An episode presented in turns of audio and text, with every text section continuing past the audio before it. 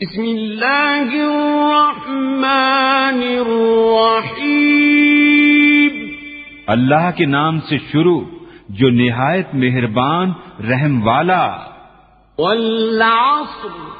اس زمانے محبوب کی قسم ان الانسان لفی خسر. بے شک آدمی ضرور نقصان میں ہے إلا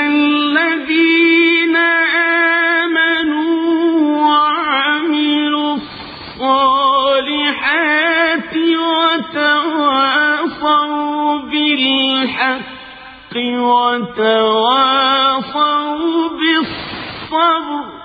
مگر جو ایمان لائے اور اچھے کام کیے اور ایک دوسرے کو حق کی تاکید کی اور ایک دوسرے کو صبر کی وسیعت کی